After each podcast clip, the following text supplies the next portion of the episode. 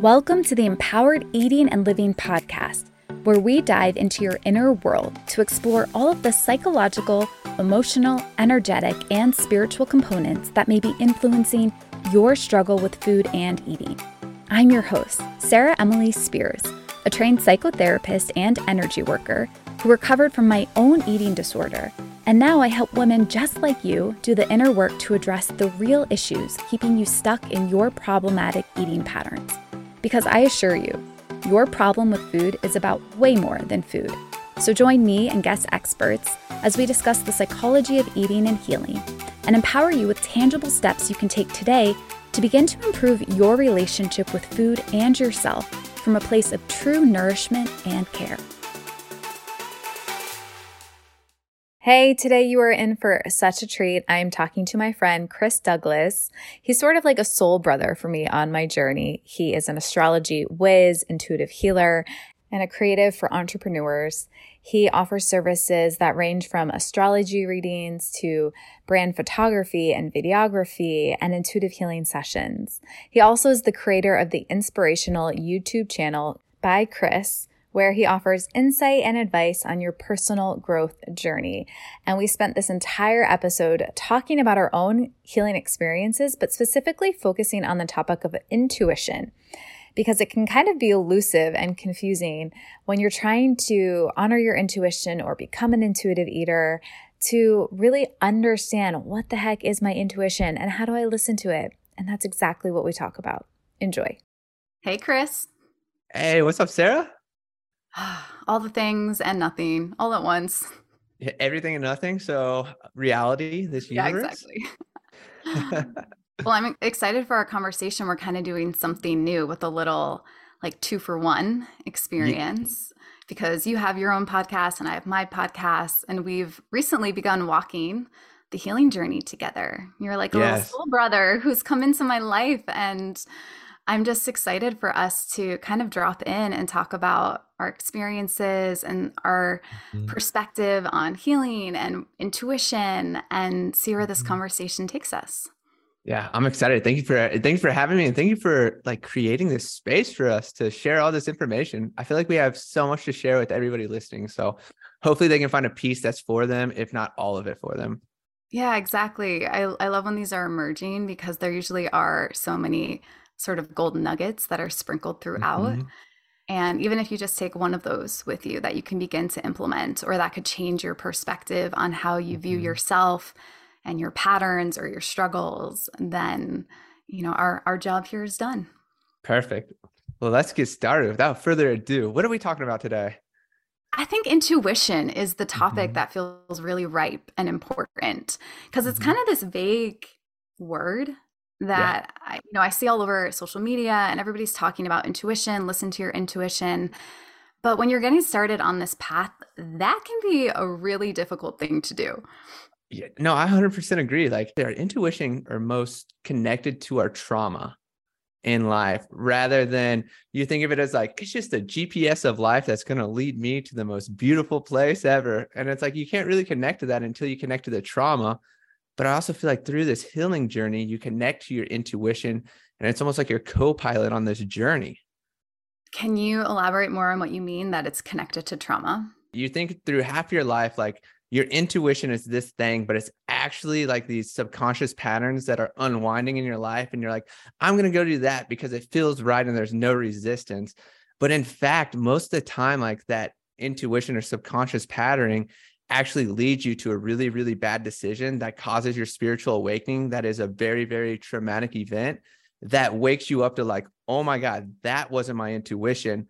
But then that door behind it, once you start to heal it, is that intuition that leads you to just these places that are so magical. And you're like, oh my gosh. And it almost along that journey, your, you know, intuition is behind fear. Like all that fear is blocking your intuition. But once you jump and you're like, oh my god that that wasn't fear that was that was intuition and i just didn't actually know what it was as you're sh- you're sharing i have like two examples that come to mind that yeah. to me illustrate what you're talking about okay and so the first was you know you're talking about you think you're following intuition and entering into something that feels good or positive or maybe mm-hmm. you think it's right for you or in your best interest for me, actually, I have two examples coming up. The first one was entering into a relationship, mm-hmm. and my intuition felt like, "Oh, I don't, I don't think this is right." But yeah. I wasn't trusting that feeling. I thought that feeling was actually fear.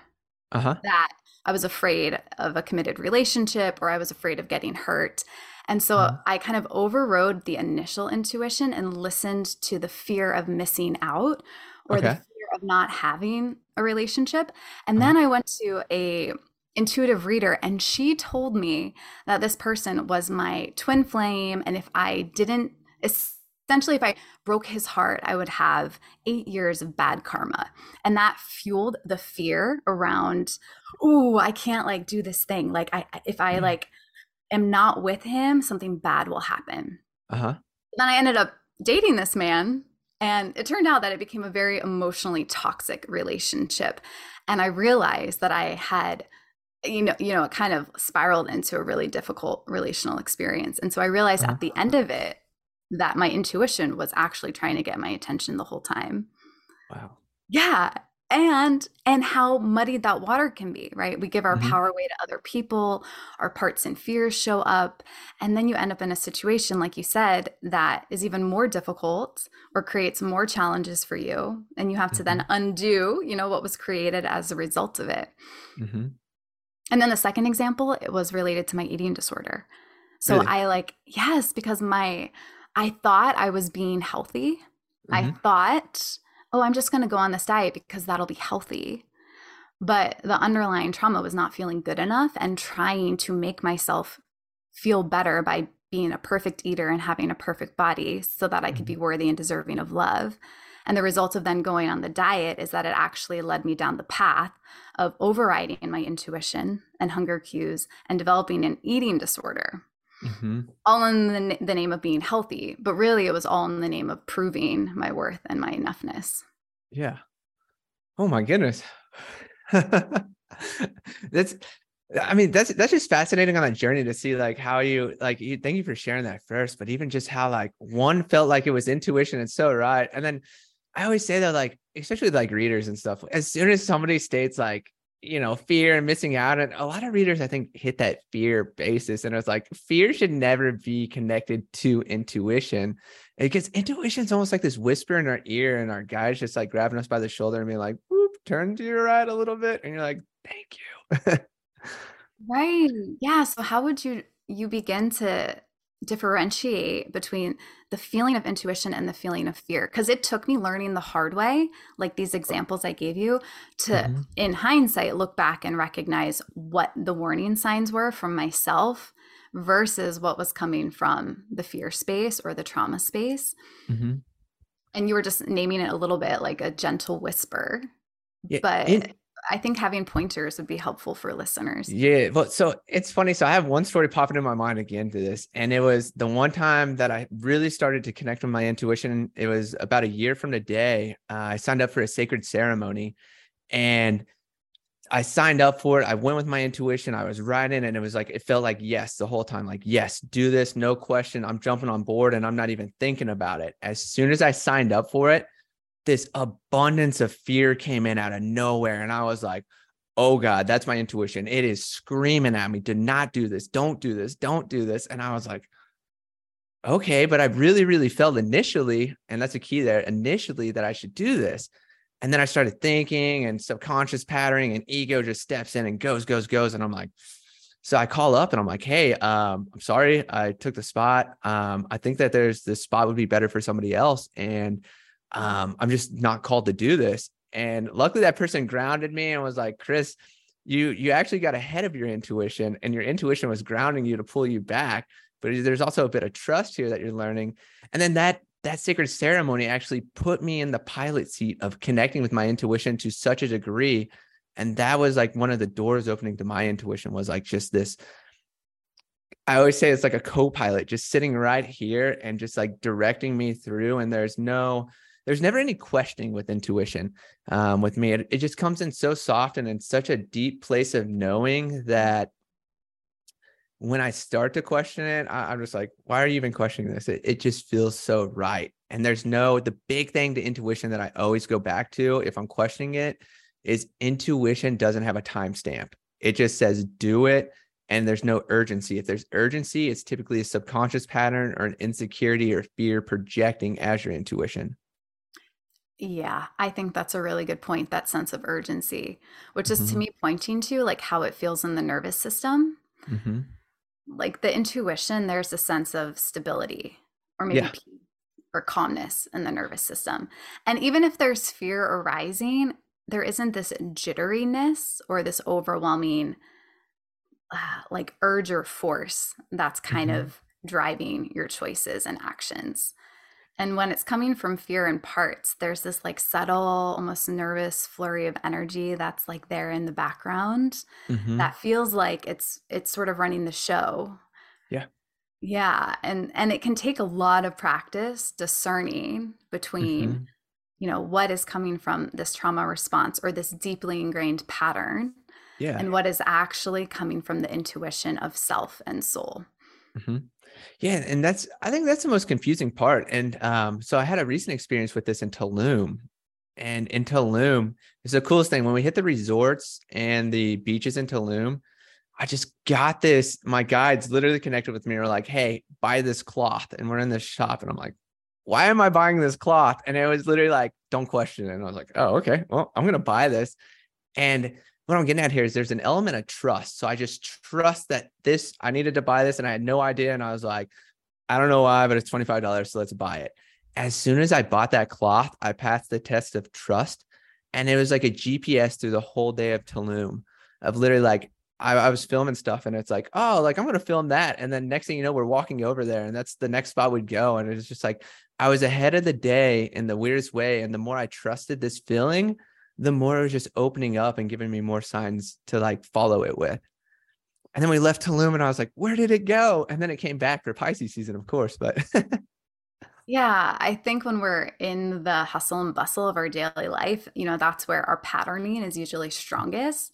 Mm-hmm. And so mm-hmm. sometimes when we remove ourselves from our home environment or our work environment and you go away on vacation, all, all of the sort of culturally created or our daily life stressors aren't there. And so it can be mm-hmm. easier to access that stream of intuition and that peace and to feel some safety in following it because you're sort of there for the adventure anyway. Mm-hmm. Now that's a that's a super good point because I would say when I'm here in Kansas City back at this apartment, like when I came back from that experience, I came back here and I was so aware of all these subconscious patterns and I felt this sense of just like resistance in everything I was doing, which it was unwinding that resistance that created like the new connection to the intuition. But it was so difficult to reconnect to that feeling of intuition because all these patterns were in the way. And, you know, spirit's like, hey, you know, here's the gift of intuition and, you know, a pure, a pure knowing versus all these patterns. But in order to get here, you have to do the work to break these old patterns. And anytime you feel yourself slip into one of those, you're gonna you're gonna realize that that is an intuition. That's a that's a negative pattern that is controlling you. But the more you release those, you can open up into intuition, which is here to guide you, not control you. What are some of the patterns that you find uh you bump up against, or you have? Oh man, I so so I have a lot of Pisces in me. All right. So I'm a Pisces sun and moon. Something that in a, a life path 11. So something that I deal with is dependency. And it's this, this dependency of like, for instance, when I work out, I feel like I need caffeine in order to, you know, work out and have enough energy.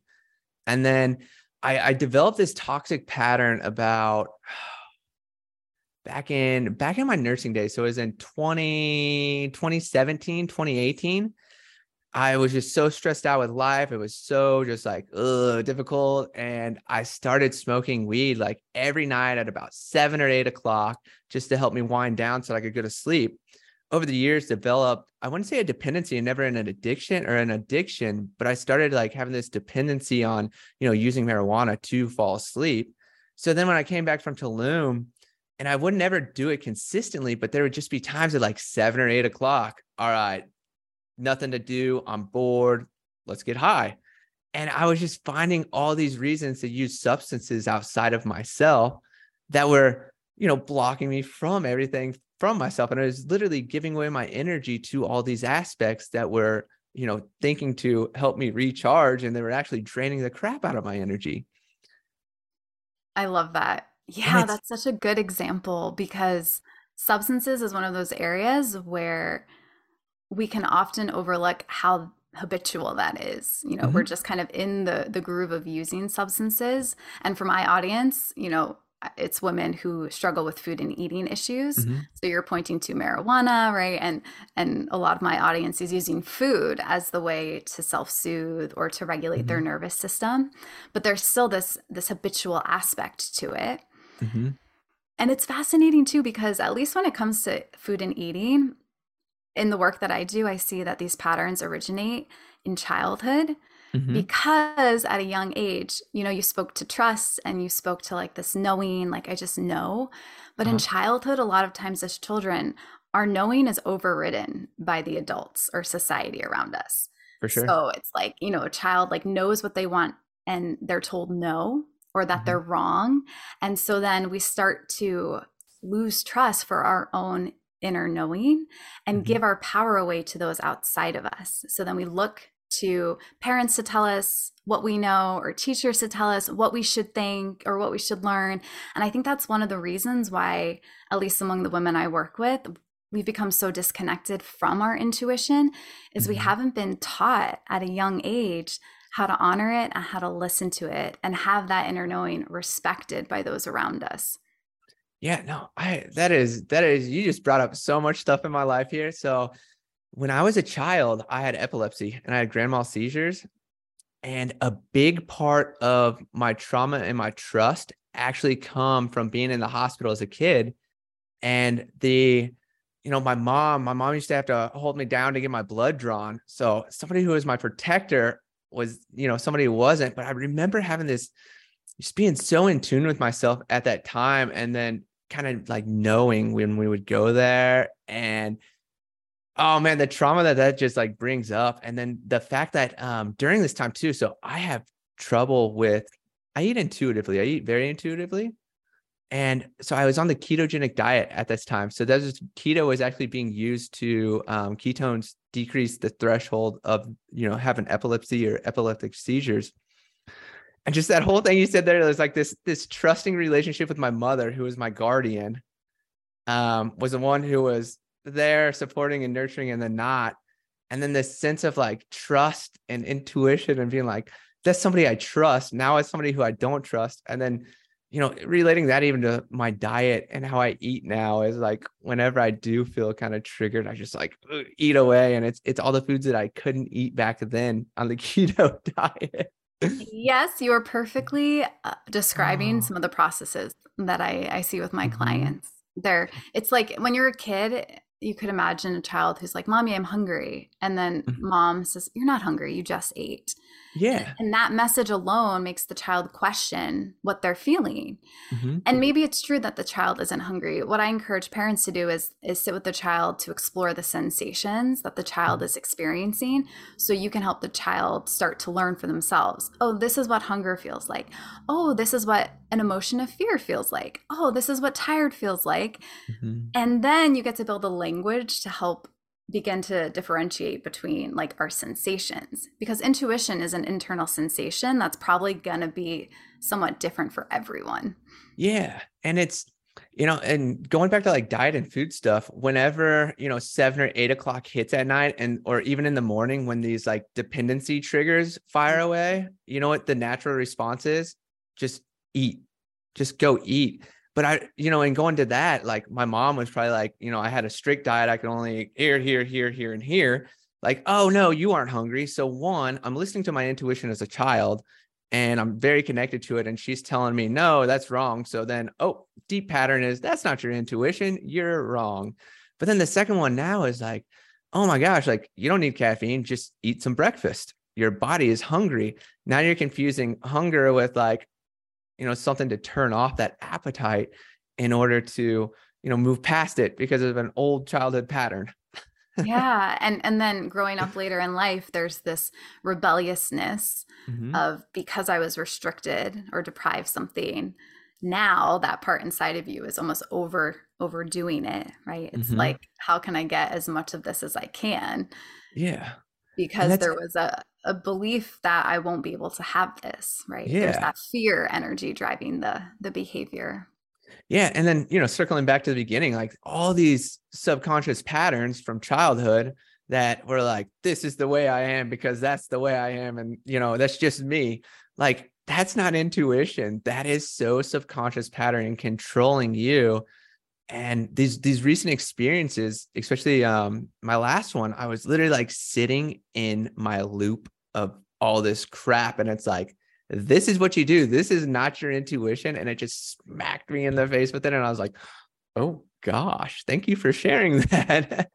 and then I came back here and was like, I got this under control. And then I'd be like halfway down a pattern, like, oh God, I did it again. All right, tomorrow we'll get it. And it was slowly chipping away those patterns to find intuition on the backside. Right.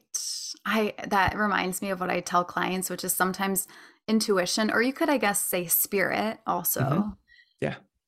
I mean, maybe one and the same, or your intuition is like spirit communicating through you. Mm-hmm. But it's like spirit will talk to you with that whisper you mentioned. But if you aren't listening, then it comes in with a brick. Yep. And then if you're not listening, it comes in with a Mack truck.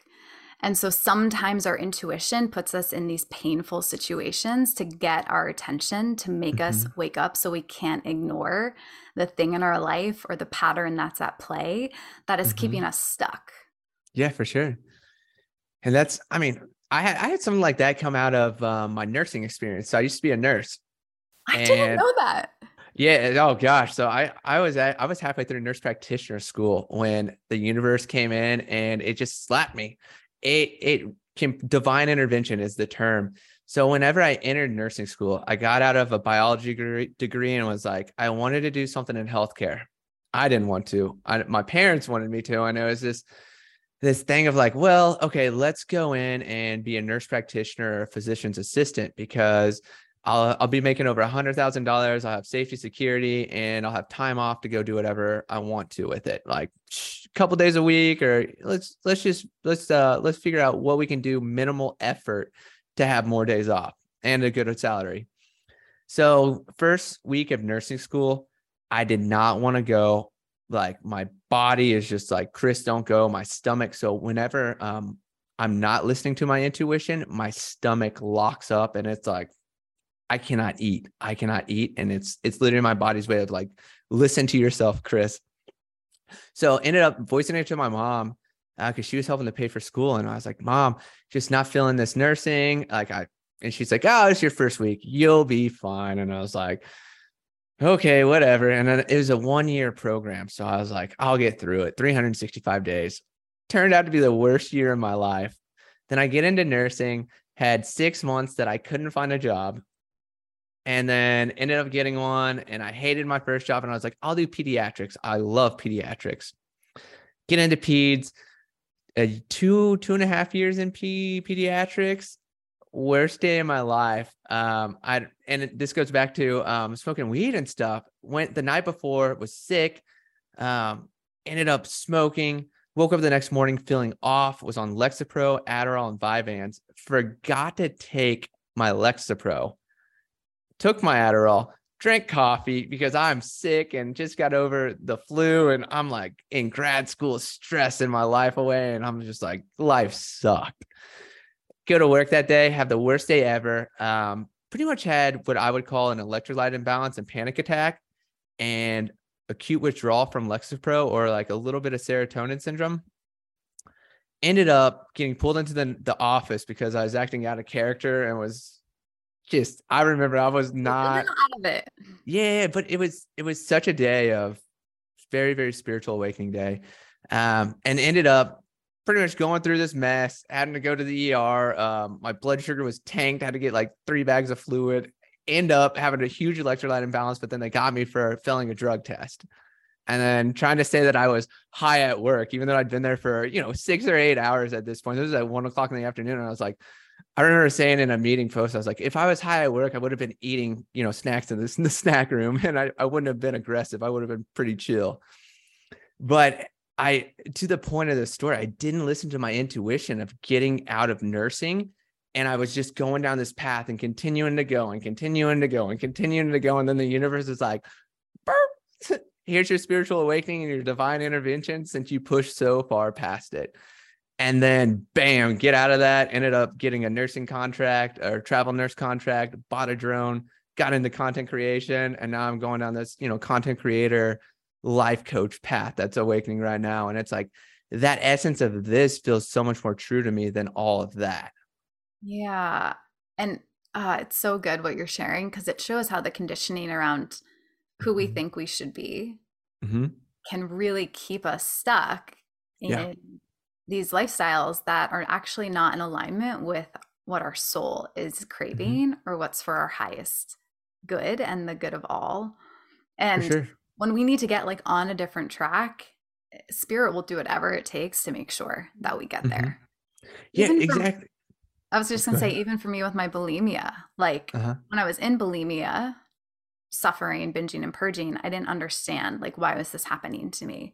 And then mm-hmm. when I saw the gift of how it got me into healing work and it allowed mm-hmm. me to begin to heal all these parts and pieces of myself so that I could step into becoming a healer. It's like, oh, then no wonder that happened. Mm-hmm. The the intuition actually that like led me to discover different healing modalities that led me to you know look at reiki and mm. tapping mm. was so beautifully orchestrated and guided that it was like the most perfect unfolding even though in hindsight it felt like i could have made it easier on myself had i listened mm-hmm. way sooner yeah and uh, um no exactly with that too so I hit this point on my journey with um, video. So, video editing is what I got into, content creation. This last year, I've done a lot of spiritual work and like healing and deconditioning. I started to get those same feelings that I did with nursing with video editing, like oh. all this resistance. And I'm like, this is my career. What am I like? I finally hit a good number with it. And I'm like, Spirit, we can't be doing this again. And Spirit's like, Chris, we aren't doing this again. We're just upgrading you. What if you implemented all this spiritual work, like you said, like all that trauma of like, oh, you you became an intuitive healer. You know how to use your body to connect to other people's bodies. You have this in, you know, psychic intuitive ability to read others. What if you put all of that into a similar experience like you did instead of having people jump out of their nine to five and start living their dreams what if you help them transition and walk into their dreams? An easy transition. Yeah and by the way you can help them create their content and their website because that's the most expensive part. And i was like right. Oh, oh my god thank you spirit. But it yeah, was like as you heal and grow and expand the way you serve mm-hmm. and how you serve gets to evolve with you and and you know expand in those ways too. Yeah and i don't think i would have ever trust that to this degree if i hadn't gone through this process you know looking at it in hindsight and being like oh gosh there's that feeling again. I don't like that feeling. And then you know reinviting it into where i'm at now and then that uh, that amount of trust that came in this time and i was like oh this this is why I'm in a holding pattern of how much I'm making a month is like, oh, because I'm not supposed to be making that a month. We're supposed to be expanding, and all this free time is to move into what's new. Right. Yeah. And, and what's coming up for me is all the fear that can arise when we're stepping into mm-hmm. something new. You know, as you're naming this uh, kind of stepping into something that your intuition is guiding you towards, you know, then mm-hmm. you can really bump up against the fear monsters and yeah. our egos you know, worrying about what could go wrong or the mm-hmm. unknown. How do you sort of handle the fear that arises when you're, you know, approaching these these new territories? Ooh, that's this is the most fun part of the journey to me. Honestly, this is this is what lights my soul up. Is like when you have that fear, is facing I, the fear lights you yeah, up. Yeah, but it's it's because my body my body lights up my nervous system when fear arises just lights up. I say like a christmas tree. If i'm if i'm in the dark like i'm lighting up new york. But why? What's the reason? I i don't know. It's just it's my connection to my body and my sensitivity is one of my greatest gifts. And as soon as i feel that fear rise up i lean into it and it starts to release. And as soon as i lean into that that fearful side and i i have that will to do it that all that emotion and that ugh, like locking up on my body releases and it's my way to connect to spirit and intuition to like oh, this is the right direction. This is this is releasing what was rigid and being blocked. And really, because I'm trying to just understand, because this is a really, it sounds like effective process that is pretty mm-hmm. simple. Mm-hmm. So mm-hmm. it's like with your awareness, you're just with the mm-hmm. sensation of fear or what's arising mm-hmm. and simply allowing it to begin to dissipate. Uh-huh. And I'm trying to, I'm trying to think of a good example is, man, it's almost like uh it's almost kind of like what happens with insecurities like if um a fear of being alone here's a good one a fear of uh, loneliness this came up in my last uh, medicine retreat. So whenever i'm lonely or have this feeling of loneliness you know what i do i make myself get comfortable being alone whether that be sitting on the couch whether it be meditating whether it be journaling like literally spend time with myself and when i do that that feeling dissipates and it releases and I start feeling better. And as soon as I start feeling better and I'm comfortable with it, you wouldn't believe how many text messages come in of people wanting to do stuff. But on the reverse side, if I have that projection of loneliness and I'm like, oh my God, I'm going to text everybody in my phone to see if they want to do something, you won't believe the amount of times I get ignored until I soothe it. Then they're like, hey, what's up? Just saw your text. I'm like, oh, of course you did. that's that's funny because I can relate to that. It's yeah. it's like the fear energy, somehow the universe responds to that in a way that only magnifies it so that we really mm-hmm. have to face whatever is there that is not that's asking to be healed or liberated, right? Yeah. The patterns that you're speaking about. Mm-hmm. Yeah. So with the with the new business stuff, if I'm like, whew, what if I don't make enough money? I'm like, what if I don't make enough money? What's gonna happen? Do I get do I find a new living situation that's better? Like, what if? Like it's almost like my my Pisces energy just leans into it and creates this magical world out of the fear and the what if. Like, what if something better happens? When in life have you gone backwards instead of forwards? You know, there's been one instance of that, but it created so much more security and trust. But just always leaning into the what if, but instead of making it your worst enemy, make it your best friend. I love that reframe because we we often are focusing on the what if something goes wrong? What mm-hmm. if the worst case scenario happens? Mm-hmm. And to mm-hmm. shift into the potentiality of all the beautiful or good things that mm-hmm. could happen and that are probably more likely to happen like mm-hmm. given the history of, you know, the risks that you've taken and what mm-hmm. they've resulted in. I know yeah. for myself I've been doing that too where I'm like, okay, Sarah, every time you've taken a trust fall with the universe and you've honored this feeling what is on the other side of that? And every time it's like the best thing ever for myself at that time in my life. And there uh-huh. was always a period of intense fear or anxiety mm-hmm. building up to the fall. You know, it's like getting ready to jump out of an airplane. Oh, you're yeah. standing on the ledge and you're like terrified and gripping and not wanting to fall. And then once you land on the ground, it was the best mm-hmm. experience of your life. And you're just lit up and so happy that you were willing to take that leap. Yeah, I, I, would agree with that. I mean, skydiving was one of the most magical things in my life, but any instance in my life that fear was in the way led me to the greatest relief and release. And just like the magic behind that door was just incredible. And it's it's kind of like how I, I've started to lean into fear is like, hmm, you're scared of that? Well, let's run after it. It's the adventurous side, you know? Yeah. And this is where being able to differentiate between the fear of ego and the fear coming from the parts that are worried about survival or uh-huh. you experiencing danger and the almost like thrilling fear of this is something new, but this is something I know that is right for me. You know, those have really subtle distinctions in terms of how they feel in the body. Mm-hmm. And I think it takes a lot of practice to get so refined in your level of awareness to be able to start to tell within yourself which is which. Yeah, and it's it's always fun to I'm glad you're bringing ego into this because ego is here to protect us. But ego can also work for us. So if ego is protecting you, it doesn't want you to expand. So if ego comes in and it's like, "Hey, no, don't do that. Don't do not expand. We do not want to expand because the last time we expanded something bad might have happened. Might have happened, keyword, but as soon as you're you know you you lean into it, you're expanding and then ego's like, "Oh, crap, I was wrong. This is better." And most of the time, if my ego starts coming in on like fear base or it's starting to like really get in there, I think of it like Siri. You know, you can be like, hey, Siri, or like, hey, ego, go figure out what I'm going to have for dinner tonight, or go figure out what I, or go find me a job. go find me some work. And I was actually playing around with this last night, talking about um, a video that I'm releasing a reel on.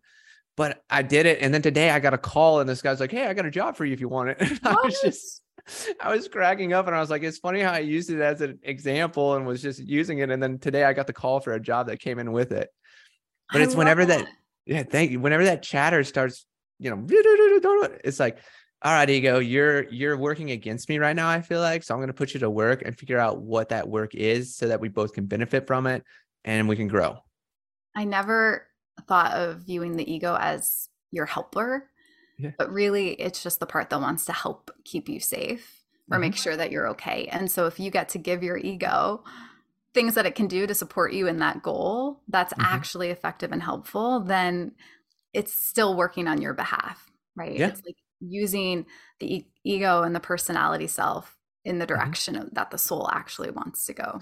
Yeah, and it's it's so useful, um, but it's it's just that innate or that pattern of like protection, and it's it does a very good job of that, and it can be very useful if you don't want to expand. But at the sense of expansion, like you know, you can't expand, you can't jump higher without bending your knees, so it's got to contract, and then it's like, oh, here's where we stopped last time. And you're like, nope, a little bit more. And it's like, oh, that does feel good. Thank you. Yeah, I appreciate normalizing the contraction expansion oh, cycle oh, also. I do too, because we we always focus on the high, right? We're like, woo, that felt so good. It's a new me. And then we're like, oh crap, here we go. What's happening to this? Where is it going? And it's behind each of those contractions that leads you to a greater sense of self, greater sense of spirit, greater sense of trust, and just even understanding that egoic principle to work with spirit. Because if it's like um, it's like masculine, feminine, right? Like which one's better, masculine or feminine? Well, when the masculine can hold the feminine and the feminine can support the masculine, it's called inner balance and harmony. And when you have inner balance and harmony, you're out of your head you're in your heart and in your heart you know and then you're connected to intuition. Because the intuition is really like the i mean i guess your heart is the gateway to your intuition. Mm-hmm. well but i'm curious do you feel like intuition is something that speaks through the heart or is it a gut feeling or could it be both? So it mine comes as like a deep sense of knowing and trust in my heart. I just it's it feels like divine love just like I'm just like, oh, I just know. It's a sense of knowing. If it's coming from my head, then I tend to think of insecurities, knowing, and then gut is like last chance, like you're not listening. We're locking it up so that you can feel the release go through. I um I think it's helpful to highlight how it feels different. And mm-hmm. what you're pointing to is this sense of knowing, because some people have that claircognizance of mm-hmm. they just know other beings, it's more of a feeling experience or a sensation. Uh-huh. And for everybody to begin to learn for yourself the way that intuition and spirit communicates with you. Yeah. I'm like kind of new with human design, but I recently had someone tell me that my chart, I have a sacral authority and oh. told me because that those are just words to me and i was like i don't know what that means and you know if you read online how a sacral authority works it'll say well you'll either get just a yes or a no uh-huh. But again, how, how do I know it's a yes? How do I know it's a no? And the tip that she gave me that was super helpful is she said it's all in your hum. So if mm-hmm. something's a yes and I think about it, I'll go, hmm. And there'll be that like high pitched, like, oh yeah, that feels good. And if something's a no, I'll go, mm, hmm. And it'll be this downward pitch yep. that lets me know it's a no for my for me. And I thought that was so insightful because I had never, you know, sometimes I stumble with really understanding is this actually my intuition? Is this telling me yes or no? And mm-hmm. so now I've been playing with humming as a way to listen to my body and intuition as well. I'm glad you I'm glad you brought up human design in this because yeah, I was gonna say as a sacral, like your yeses and nos are that mm-hmm or mm-mm. It's right, it's all which, and that that it hum connects you until I heard her say it. And then I was like, oh, mm-hmm. okay, I get this. So, and then, so here's the crazy part I'm going to relate to is as a Pisces, sun and moon, I'm supposed to have this insane intuition. So I do when I soundboard. So I'm a mental projector. So I have no inner authority. So the most frustrating thing somebody asks is like, Chris, what is your inner knowing? And I'm like, I don't know. It's so subconscious, it spins. But what I have to do is soundboard. and I have to, it has to be off somebody I trust, which this created some of the disharmony, dis, disharmonious and harmonious relationships in my life because I'd always ask for advice. And some people I'd be like, nope, that's not it. And even though they really know their stuff, I'm like, I nope, that's not it. Because when I soundboard, I'm saying something and catching the vibration coming back to me. But if it's somebody that I don't trust, it can come back as a yes. So I literally have to find people that I trust and I have deep relationships with that are not emotionally connected to the situation I'm in. Because as soon as I do that, then it just it bounces back and comes to me. Because it's a mental projector. If I had an inner authority, I wouldn't guide anybody else. We're here to help guide everybody else, but as we guide them, we guide ourselves. And a lot of a lot of people have these inner authorities that they're just like they just know they have this sense of like they don't have to ask outwardly. And mine's the exact opposite. And it took me until this last year to really understand that. That's so fascinating and would be helpful for anyone who doesn't really know human design to go look and check because if they're a, a, mm-hmm. mental projector then the whole saying like oh the answer's within look mm-hmm. within mm-hmm. may not resonate yeah. and you might be feeling so frustrated like why can't i figure this out by going within and you're actually saying well you actually have to look without yeah. and find people who you can trust who you can talk to about it so that you can get reflected like truth yeah and it's that was that was the wildest part of my journey and that's oh it's so frustrating because it's like i'm a pisces. I'm supposed to know this. I'm an 11 like i'm i'm the most in tune of everything. And then it's like where's that sound? But yeah it's, it's just it's a wild ride. It really is. And these systems like human design or astrology can sort of be fun and helpful in helping mm-hmm. everybody understand for your unique sort of yeah. blueprint like what mm-hmm. your tendencies may be or your pathway may be to deepening self awareness and intuition and connection mm-hmm. to spirit. I know you mentioned Pisces a lot. Yeah. And I, Pisces is a very intuitive sign. Mm-hmm. And for people who are on my podcast, don't know, you're like an astrology yeah, guru of I sorts. love it. Oh, thank yeah, you. Chris Chris knows so much astrology, so I love picking your brain about it. Uh-huh. Are there other signs that have the tendency to be more intuitive than others? So the most intuitive signs are Pisces, Cancer, Scorpio, um, Leo. Anybody with Leo placements in their big three. That's me. Have so people with Leo have this double Leo. Yeah. Well, so then that's your intuition. So a lot of Leos are actually amazing channelers because Leo is like the water or the fire sign of the water signs. So it's okay. and it's very funny because Leo and Pisces are very well, they're they're not even opposites, but they're close to opposites. But Leo is like the fire sign of the Pisces. Um, then the other signs, Virgo, Virgo has a really, really strong gut. And it's everybody has a deep sense of intuition. It's just where it shows up in their life. So, like Gemini, Gemini's connected to both sides, reality and spirituality, but they can't make any decisions till they get out of their head. Their head's their trap. But once they learn to drop into their body, their bodies do not lie to them. Um, Aries, Aries adventurous side can hurt them, but once they get out of the anger and aggression, there's their intuition. Taurus is very self-sufficient, but they're slow and stubborn. So once they stop being stubborn and resisting what comes in, it's right there. What signs did I miss one? Libra. Libra has to have inner balance and harmony in order to access their intuition. Otherwise, they're stuck in their head. And then Sagittarius, and Sagittarius has to not be teaching somebody. Sagittarius like goes to the teacher role as soon as they're triggered, and as soon as they step back and start listening, then they have access to their intuition. Interesting. God, what did I miss? Aquarius. I missed Aquarius. Aquarius. Aquarius has to balance emotions and free flow is that Aquarius is water. Aquarius is higher self, but it's water and air meeting. So water is all about emotion and air is about detachment. So whenever they reach that point of like emotional de- detachment, they have a very, very clear, but they can't be all detachment. They have to have still emotions current, currenting or flowing through them. Really fascinating and fun. I love just hearing you spit, spit oh, wisdom you. about all the signs because I hear the words and I just have a big blank question mark on my mind. Yeah. It's so and a part of my journey was actually astrology led me to intuition and all this stuff. I had no idea who I was. And being that mental projector and that Pisces, sun and moon, like I mirror everything and I'm very adaptable. And I was very, very conditioned Then I read what a Pisces was and it said intuitive, creative, and this big E word that I had no idea at the time. And it was entrepreneurial. And I was like, what is that? As I'm building businesses and was going down this rabbit hole of a creative business, I was like, what is that E word that keeps popping up? And then I was like, oh, what you're doing right now. How crazy is that? I love that because it's like I said, and we said earlier, that a lot of times we don't know who we are because we've been so conditioned and told how we should be and who we should be according to society and parental expectations.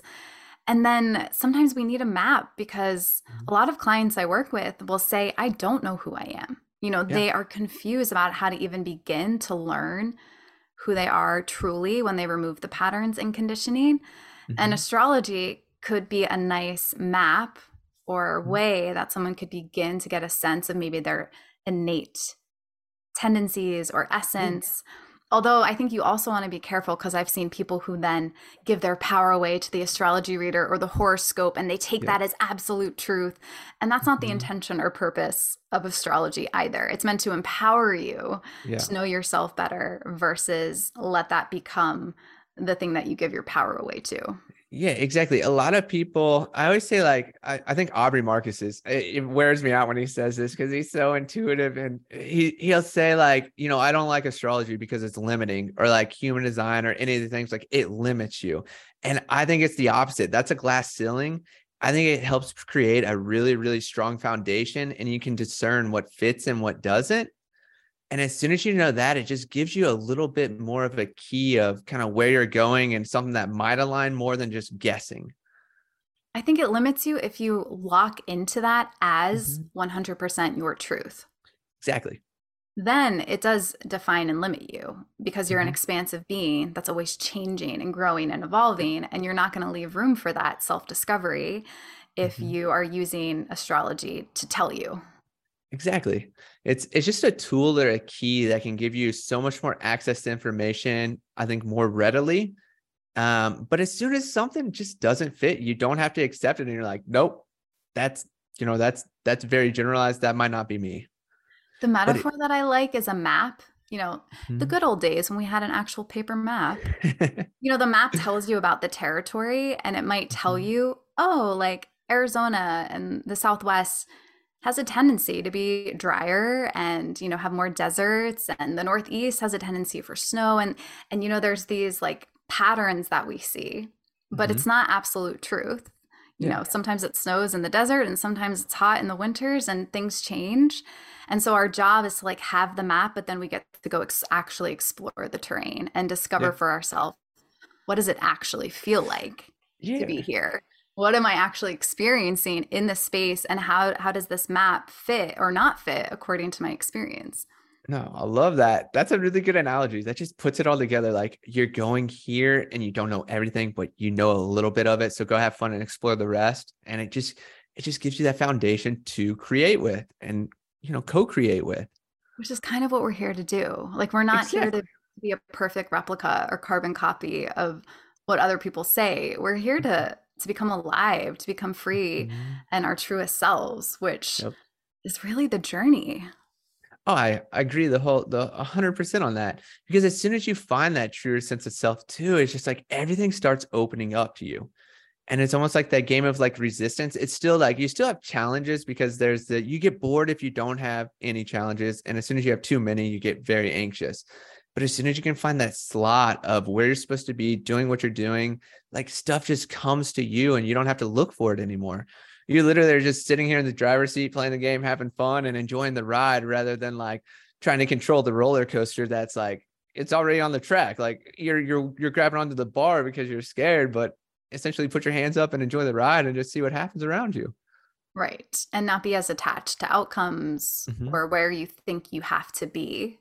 Exactly there's a it's that element of trust you're speaking to like mm-hmm. trusting even if i don't know exactly where this choice or direction is going to take me i trust it's in my highest good i trust i'm divinely supported and guided mm-hmm. and even if you make a choice that ends up oh shoot that wasn't my intuition that was fear Ugh, yeah. then you learn from it there's also this permission to mess up permission to fail mm-hmm. and make mm-hmm. mistakes, permission to fall as you're learning on your path forward. This isn't going to be perfect. And you're not, the goal isn't by following my intuition, I avoid any suffering or pain. But maybe we can like bypass a little bit of that resistance and make it a little more fun or enjoyable. For sure. And I think all that stuff is a part of the journey, right? Like if you have nothing but really good days, it's kind of this brings me back to like when I was on Lexapro. Like Lexapro put me at such a high, like, man, I'm laughing and loving every bit of life. If you're always up there, you actually get depressed because you don't have those contractions and expansions. That's what life is all about. Is you know, the the sunny days are really nice after the really, really cold days. And as soon as you have contrast in life of shadows, light, good, bad, happy, sad, that is what living is. Yes. The beautiful it's, contrast. Yeah. And it's, it's, um, even looking at an image, you can't have the perfect picture without light and darkness. Cause if it's blown out, you can't see anything. There's no details. It's just white. And if it's too dark, you don't see anything either. It's too shadowy. But in the shadows there's so much detail in the highlights there's so much detail and it just creates the most perfect image i love that yes it's like uh, we can always find the beauty in the darkness it's like the mm-hmm. the saying no mud no lotus yeah and and you're never ever gonna do away with the darkness like mm-hmm. that is just a part of life that we don't have to judge or, or view as bad it's just a beautiful part of the the process the human experience for sure. What let me ask you what do you think about this? Do if you see the the more you enlighten yourself and the more light you bring into your life, do you see more darkness appearing as well? Yep, 100%. it's actually I'm really glad you asked that because it's like now I'm so aware. I'm so open to feeling everything and to looking at it that it's almost like more and more reveals itself to me from the mm-hmm. shadows. Mm-hmm. You know, it's kind of like you're living in a house and you never knew it had a basement or an attic. So you never yeah. even knew to look. And now I have the tools and I have the mm-hmm. support mm. to feel confident and safe to open up and go down into sort of the shadow parts of myself with a flashlight and know I'm going to be okay no matter what's there. Mm-hmm. And the more I say yes to that, it's crazy. The bigger and more intense the moments are when they hit me. It's like the deepest depth of grief and heartbreak and sadness and abandonment yep. and betrayal. Yep. But on the other side of that, as I expand downward, I'm also expanding upwards. So I'm starting mm-hmm. to also access greater heights of bliss and joy and peace. Mm-hmm. And there's this crazy dichotomy that's taking place of expansion in both directions. Yep. So I always tell people when they start working with me, they have this expectation that healing means I'm going to feel better. and I'm like, mm-hmm. no, no, no. When we say yes to healing, we're going to start to feel worse half the time because that's part of the path. Yeah. And I, I don't that's think that ever gets, anyway. yeah. Well, I agree with that 100% because I don't think on the healing journey, um, they always, it always uh, gets brought up like you'll feel better. You're going to feel better and better, better, better, better, better. But until this recent year, I was really starting to feel enlightened and had a lot of light come in. And then I was like, oh my God, what is that? Like, I think I'm going the wrong direction. And I'm like, what am I playing in the shadow? And it, it was never that. It was just focusing on those darker moments as opposed to the light or just being like, oh man, like I thought I was supposed to be coming alive, not more sad, but it's it's just that that game of back and forth. And it just never gets brought up. I feel like everybody talks about their healing, but they really don't talk about like what follows and it's it's kind of like a giant staircase we're just continually going up the higher we go the more that we can see both ways right and i always tell people you know if you were to be climbing mount everest the higher up you go the harder the, the climb yeah so it doesn't usually get easier although we, we become more conditioned mm-hmm. we become more equipped to feel the feelings without feeling like it's going to kill us or knock us out for weeks. And typically, our capacity, I notice this with myself and with clients, like my capacity to now process and transmute mm-hmm. the really big, intense energy is improving. So I can move through something really big in maybe 30 minutes, and it maybe would have taken me three weeks in the past. And in the past, I, I, actually wasn't handling it at all. My coping mechanism was to binge and purge because mm-hmm. I didn't have the conscious awareness of the pain and I didn't have the skill set to effectively process it. So I would revert back to disordered eating patterns to try and mm-hmm. help my system and self feel better. And so now it's a matter of like, oh, I got this. I know yeah. I got me. And your theme around trust, I trust my capabilities that no matter what shows up, I can handle it and not have to revert back to these self-harm strategies. What is if you if you don't mind sharing it, what is your new strategy for really getting these emotions out? Because something I read, and tell me how this resonates with you, is every emotion that we we process and can express we can fully express it in 90 seconds if we allow ourselves to not worry about what anybody thinks of us in the moment of expressing it if we my what i've discovered is if we get rid of the story around mm-hmm. it and you just get into the emotion and the energy stored in the body if you can feel and liberate that I, I think you could probably move through something in 90 seconds. But what mm-hmm. humans do is we have so many stories. So we have to yeah. work through every thought that's coming up. I can't believe that they said this. And then there's energy mm-hmm. that's there. And and it brings up the memories from childhood. And so it sometimes it like pulls on this long string of repressed emotional energy that comes up behind a trigger in the present moment. Mm-hmm. And so then we have to like be with what's underneath that and what's underneath that and it can look like a bigger process. Mm-hmm. Other times, if we've really been tending to our emotional hygiene, you know, then I think the processing time can get quicker and quicker. Yeah.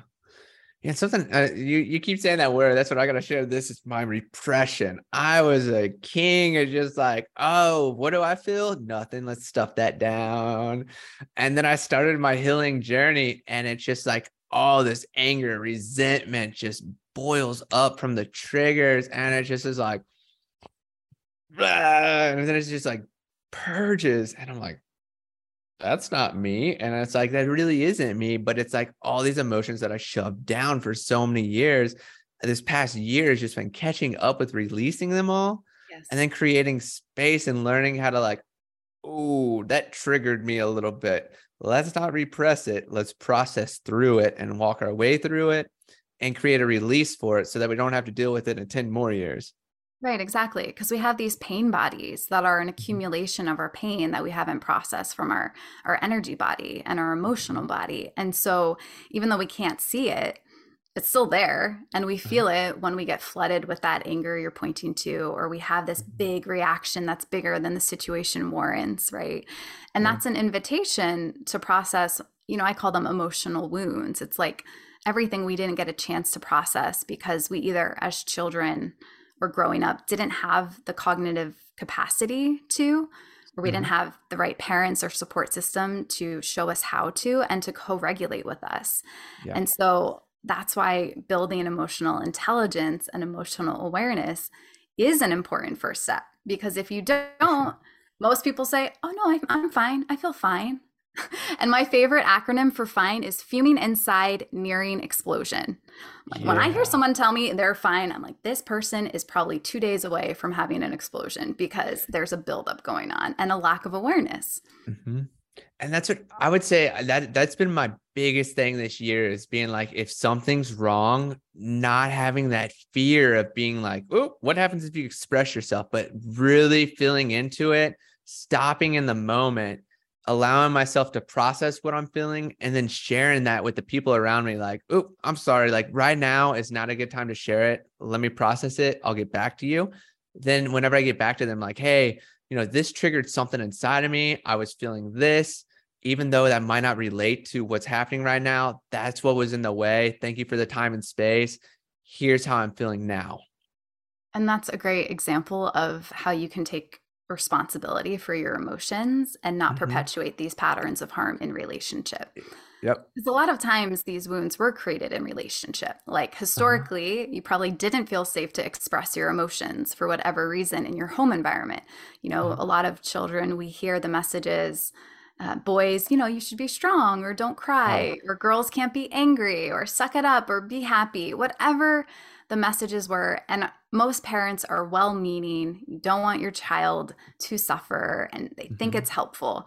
But what we often learn is I'm wrong for feeling this, or there's no one who I can share this with who wouldn't judge me or disconnect from me, break their connection to me, or withdraw their love from me. And so we learn to hold everything in.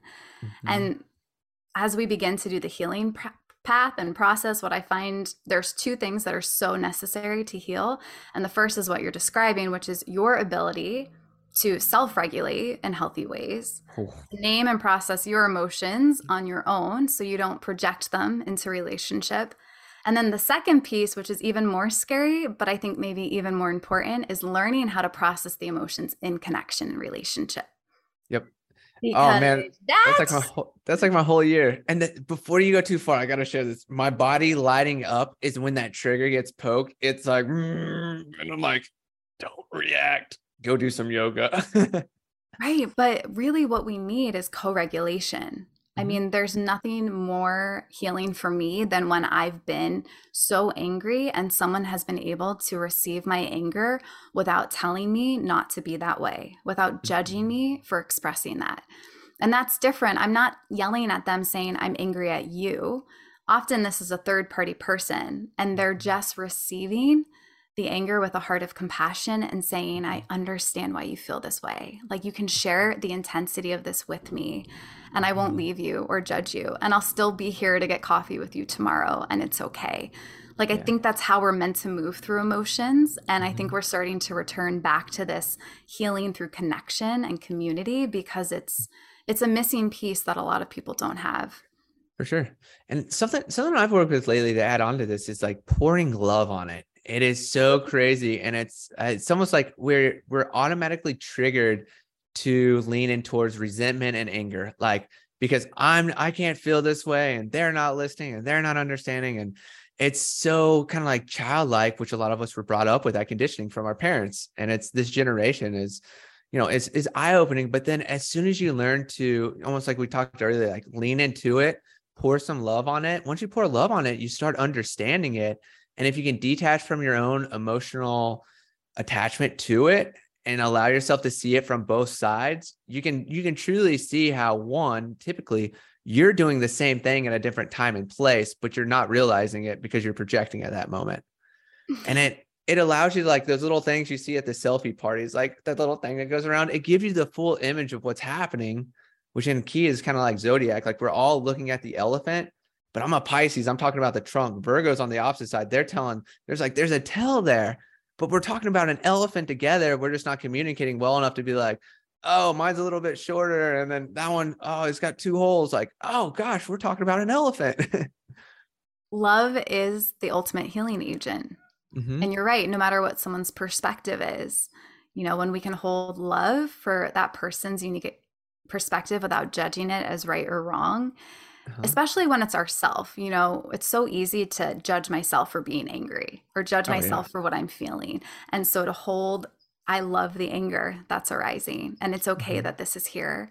You know, that to me is the ultimate honestly healing secret like the actual frequency of love is what dissolves the emotions is what heals the patterns mm-hmm. like you and i ultimately don't do it it's this loving awareness and consciousness that is doing all of the healing in our bodies yep. and when you recognize this you're i think kind of on the fast track to moving through a lot of the the stuff that can plague us yeah. And then I, I forgot where I read this, but it said love and anger are the same emotion on two different frequencies. Anger is the lowest, love is the highest. And then you also have the same, ironically, with greed and compassion. They both have to do with money, but the more compassionate you are, the more you invite in versus greed is like, so low. So if you're greedy and angry, you're hanging out on these lower vibrations, which have lessons for you. But if you're loving and compassionate, like you are loving awareness in the moment, and loving awareness is true abundance in life. It's the expression of life. Yeah. And what you're pointing to, and I've recently been playing at this retreat I was just at with basically transmuting frequencies. Mm-hmm. And we were learning how to transmute, which means to change form, right? Change the frequency of anger and transmute it into the feeling of bliss in your body. Mm-hmm. And this is when it gets really fun as people progress on their healing journey and start to really build the skills and capacities to feel and process emotional energies. It's like the ultimate level of mastery is when you can actually feel the deepest, most intense rate, intense rage. And like you said, the opposite continuum is like this blissed out love feeling and you yep. learn how to in milliseconds shift the frequency mm-hmm. to the higher realms yeah. and that's how my understanding is, and I'm still super young on this path of enlightenment, but I, I think that's how a lot of enlightened masters are mm-hmm. able to exist in these really high states of love. It's because they've mastered that process of alchemy and transmutation. Yeah, I've had I've had this journey um, that you're kind of you're poking at um, is like with um, psilocybin. It allowed me because you know people always talk about bad experiences on psilocybin. I think it's like that and ayahuasca have these like awful experiences people talk about. But I've had one time on a plant med experience that I started to go down a bad kind of little rabbit hole. And it was literally like it spirit was just like, boop, flip the switch. You can go back up if you want.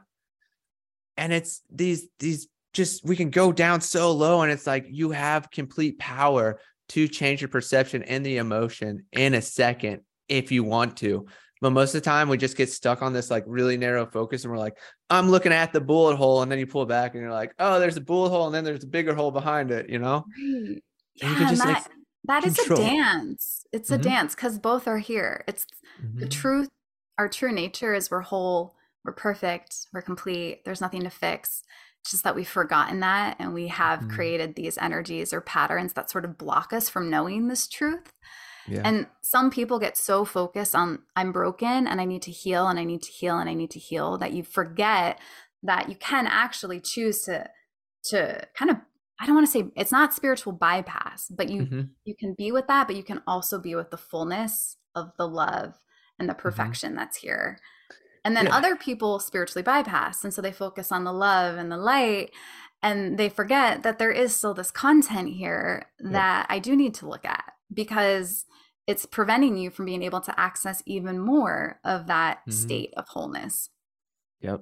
Yeah, I'd say with shadow work, a lot of people do start playing in the shadow. I caught myself at this point. I was like, I oh, just working on chipping away at everything and found another thing and found another thing and found another thing. And then I ended up connecting with one of my old spiritual, my my original like spiritual awakening teacher. And she was like, Chris, you're playing in the shadow. What if you just like poured a bunch of light on it? And I was like, but that's spiritual bypassing. And she goes, not when you've done the work. She goes, What are you, You're going to just continue to work on something that's not there? She goes, The universe is just going to keep throwing you stuff to do until you like figure out that you're on this endless cycle of trying to fix something that's not there.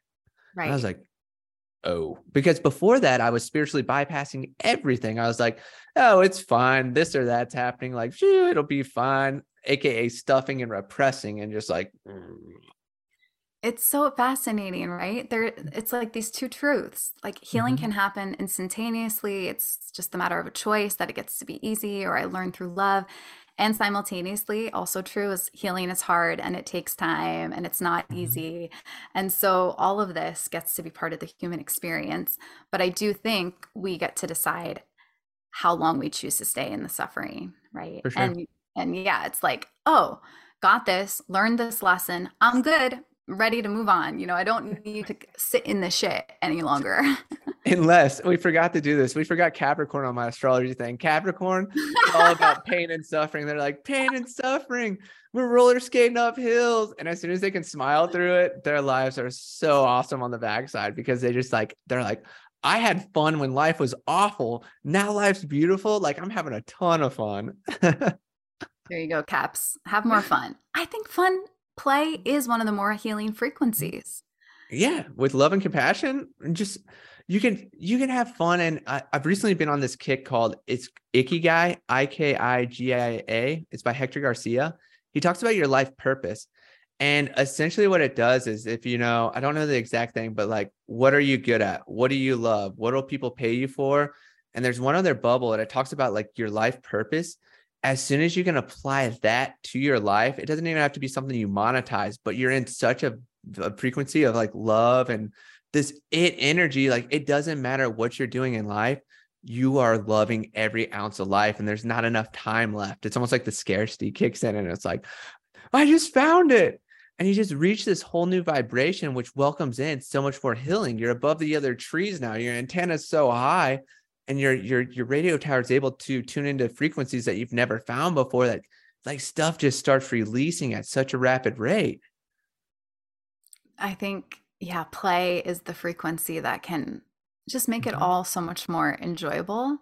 I, yeah. It's something I'm working on because I will default to work hard, serious, mm-hmm. you know, focus on the hustle culture, whatever we want to call that.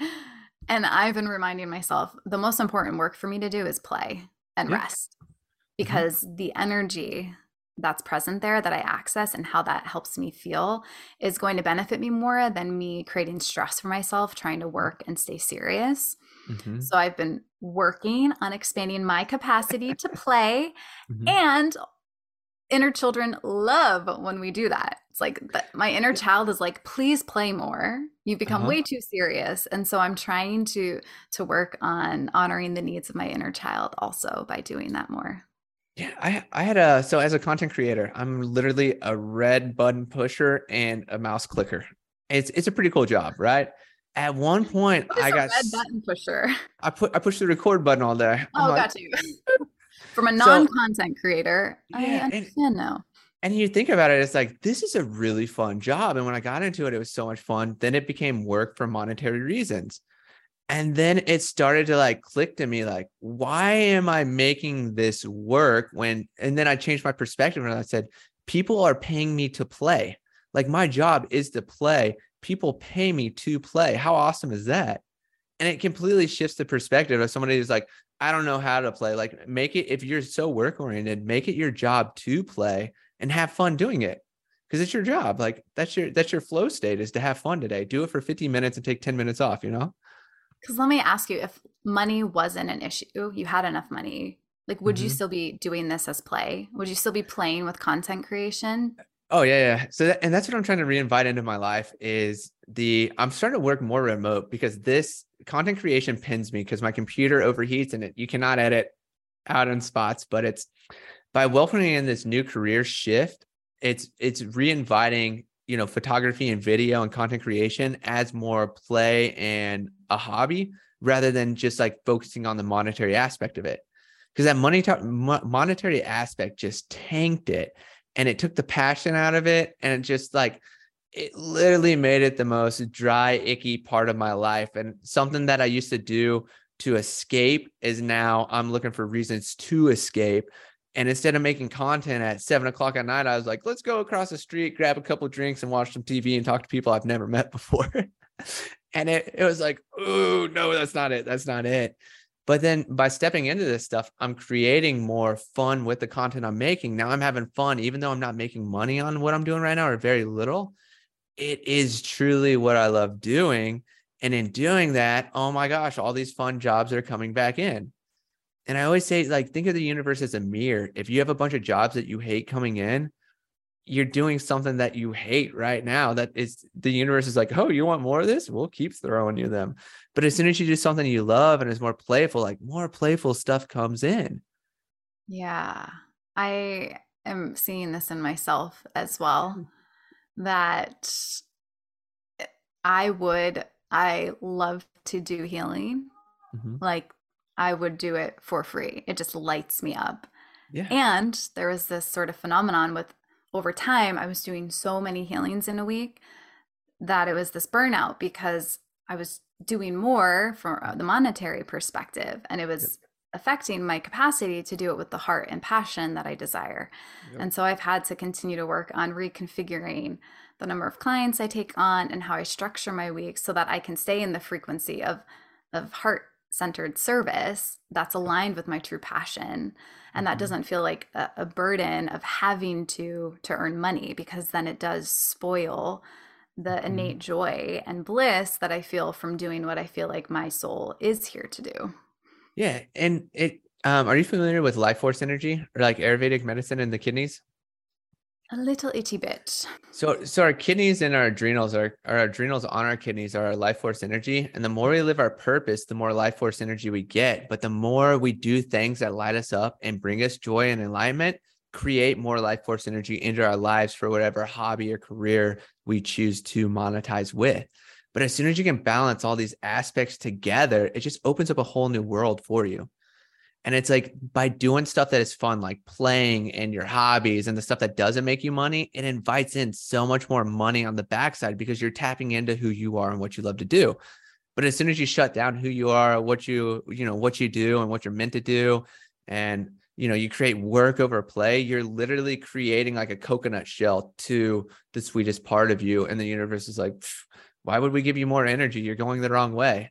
So it's always like tapping into your energy of what what you feel with your energy and where it starts to light up to lean in towards. But then also then the, the lesson of balance comes in and it's like, don't try to knock out your work week in one day on 24 hours and then take 48 off. Like then you're going, that's pretty exhausting. It's like, where's that perfect middle ground between like working, resting, masculine, feminine, outer, inner? Yeah, balance is an ongoing mm-hmm. practice. Mm-hmm. It's something every day you have to kind of recalibrate and and tweak because it's mm-hmm. so easy. It's just natural that we're going to dip in and out of balance. Yep. Somebody was sharing this weekend at my retreat that a lot of these gosh, I want to say it, uh, sort of like a karate mm-hmm. profession. You know, how they stand on one foot and they're learning how to balance and hold. And that even when it looks like they're perfectly balanced, the body's actually making these slight modifications. Mm-hmm. So they're still a slightly leaning to the left or to the right or to the left or to the right. And that's just the actually what has to happen in order for us to have the perception of being balanced. Yeah. So we're never fully there. We're just always gently modifying or mm-hmm. tweaking mm-hmm. the directions that we're going. Yep and then we're finding that edge with the compression and the expansion. Like we're always looking for a new edge, but you can't know where the boundary is until you explore it. And I mean, that's like so many aspects of life is like you could be limiting yourself so much because you think you're at the edge, but until you push past that boundary and then you're like, oh, whoops, that's a little too far. Then you're like, okay, now we know where the edge is. Once you know where both edges are, you know where that middle point is. But then, like you said, that middle point continually changes and we're shifting. Mm-hmm. And we just have to always be aware of that because otherwise we get still and stagnant and we're like, this is not it. right. Because we're expansive beings. We're meant mm-hmm. to be expanding. Yep. Although that doesn't mean there needs to be pressure for personal mm-hmm. development or growth. Like expansion's happening naturally. Mm-hmm. And it can be really fun to play with how much more could I love? How much more could I shine? How much more could I create? And and invite in the curiosity to push those boundaries or uh, lately, what I've been playing with is saying yes to experiences I would have never done before. Yeah. It's sort of like my my human self, Sarah, would never go to a karaoke bar. She would never um, get a tattoo. Like these things that, like we talk about, these definitions that we limit us. Like uh-huh. I've limited myself according to the definition of who I am, and mm-hmm. so now I'm playing with okay, like what's an edge? Oh yeah, going to sing karaoke in front of people would feel terrifying and also what happens if i play with that. And so there's you know can be really small or fun ways that people can begin to play with this idea of expansion and going beyond your comfort zone in a way that feels safe and mm-hmm. is fun. Yeah. Oh, i love that. I was about to ask what are those things? But so so tattoo and karaoke? Ah uh, yeah. I mean i've never gosh, what were some of the other things? Like a lot of cult- cultural things. Like I don't uh-huh. really go out, and in San Diego, there's like a country line dancing bar, and mm. there's a salsa dance club, and there's these, you know, different settings that mm-hmm. I would mm-hmm. normally not go to. Yeah. And so I want to play with exposing myself to more cultural activities that make mm. me nervous. So yeah, I, I've kind of hermited this past year in this deep, deep, uh, I'd say my deepest healing journey so far. I got a little bit crunched in, and now that it's like the sun's in my sign, it's Pisces season. I'm starting to get this really almost adventurous edge, kind of like that of just like, okay, I've done this kind of yoga and that. What kind haven't I done? Let's go meet some new people. Let's go do some new things. Let's adventure, explore, and have some fun because, oh my God, I love this. How did I forget I love this stuff? And then how much more is that going to bring into my life? Yeah, I feel like that was for me a byproduct of COVID was this natural the Oh, contraction God. into our hermit shell and not Mhm. exploring or doing things. And now everyone I'm noticing is starting to get that that desire coming online again to get out there and explore again and try new things. And I think it's really important because sometimes what I see is people are seeking out new experiences because they want it to fix them versus for me the shift is i now seek out new experiences for the experience itself like Mhm. for the sake of having an experience Yep. not because i need that experience to heal me to make me feel like i have confidence not because i'm like oh at that experience i'm i'm going to meet somebody and have this amazing opportunity like there's no condition around trying something Mm. new Yeah. and that has made it really fun and liberating I like that unconditional experiencing. Yes That's like reality transurfing to a T is like no no condition, just intention and follow it. Intention and action cuz like taking out desire and attachment and this has to be this way because of that. I mean it's truly living at that moment, right? It's like the alchemist. Like don't be worried about the destination. It's the process and the journey that is actually has all the enlightenment and fun in it. The destination is the endpoint point and tells you, "Hey, it's time to do something else." Yeah, and I play with that a lot. I mean, Mhm. it's one thing to say, enjoy the process, but there's a part in me for a long time that was still fixated on what I thought was the desired outcome. And the sure. reason we fixate on an outcome is we anticipate the ego that when I Mhm. get there, I'm going to be happy. When I get there, I'm going to feel satisfied or happy. And so we're actually seeking an emotional state. Mhm. And if you can identify what it is you think you're going to feel once you get there, and you realize, oh, this is just about me feeling safe. Oh, this is just about, I want to feel happy. Yep. Beautiful. Now you can just practice feeling safe and happy in the unfolding of the process. Yep. And I, I just saw this too. It's funny you bring that up. Somebody, or I saw this on social media. When you hit the little search button on Instagram, it just enlightens so much because it, it tells you what you're talking about. But this beautiful thing came up and it was a reel and it said, like, when you manifest, you aren't focusing, stop focusing on material things and outcomes. Focus on feelings. As soon as you focus on that feeling, you're going to bring that feeling into your life. And with that feeling comes all those gifts. Yep. I remember hearing from Joe Dispenza Mhm. that emotions are the language of the body. Mhm. And so when we realize that our emotions and that energy is really creating our experience, you can sort of empower yourself to to change what's going on outside of you by focusing on what's going on inside of you. That is, I think that is the key to life. Like, stop trying to change stuff out here and just like, where's it at in here? How can we change that frequency and then attract it? Because we're all magnetic. We're so magnetic. And it's like, if you aren't attracting what you want, there's something in here you can rewire. And as soon as you do, you put out a magnet and then your aura is like pulling it to you. It's a lot easier to sit on the couch and attract than it is to like go out and search for it. Totally. The seeking or the receiving. Yeah. That's also something I've been practicing with the feminine embodiment mm-hmm. because masculine is often working on the seeking or the doing mm-hmm. or the finding, and feminine is working on sitting back, relaxing, letting it come to me, attracting. As an entrepreneur, have you ever? Because I see this in a lot of entrepreneurs, and I teach yoga at this um, place here in KC that has tons of entrepreneurs, and it's all about entrepreneurs. We're taught about work hard, like 16 hour days, keep going, keep going, keep going until you sit back to receive. You can put out so much work, but if you're not sitting back to receive and you're not open to receive, you are doing 10 times more work than you need to. But when you do sit back to receive, you can get a just a ton coming in. And if people are having issues in career that I'm working with and they're like, ah, I just haven't had a good month, I'm like, have you taken time to rest and relax? And they're like, oh, no, I can't. Scarcity wounds kicking in is essentially what they say. And I'm like, oh, no, no. to. Yeah, that's the perfect time to.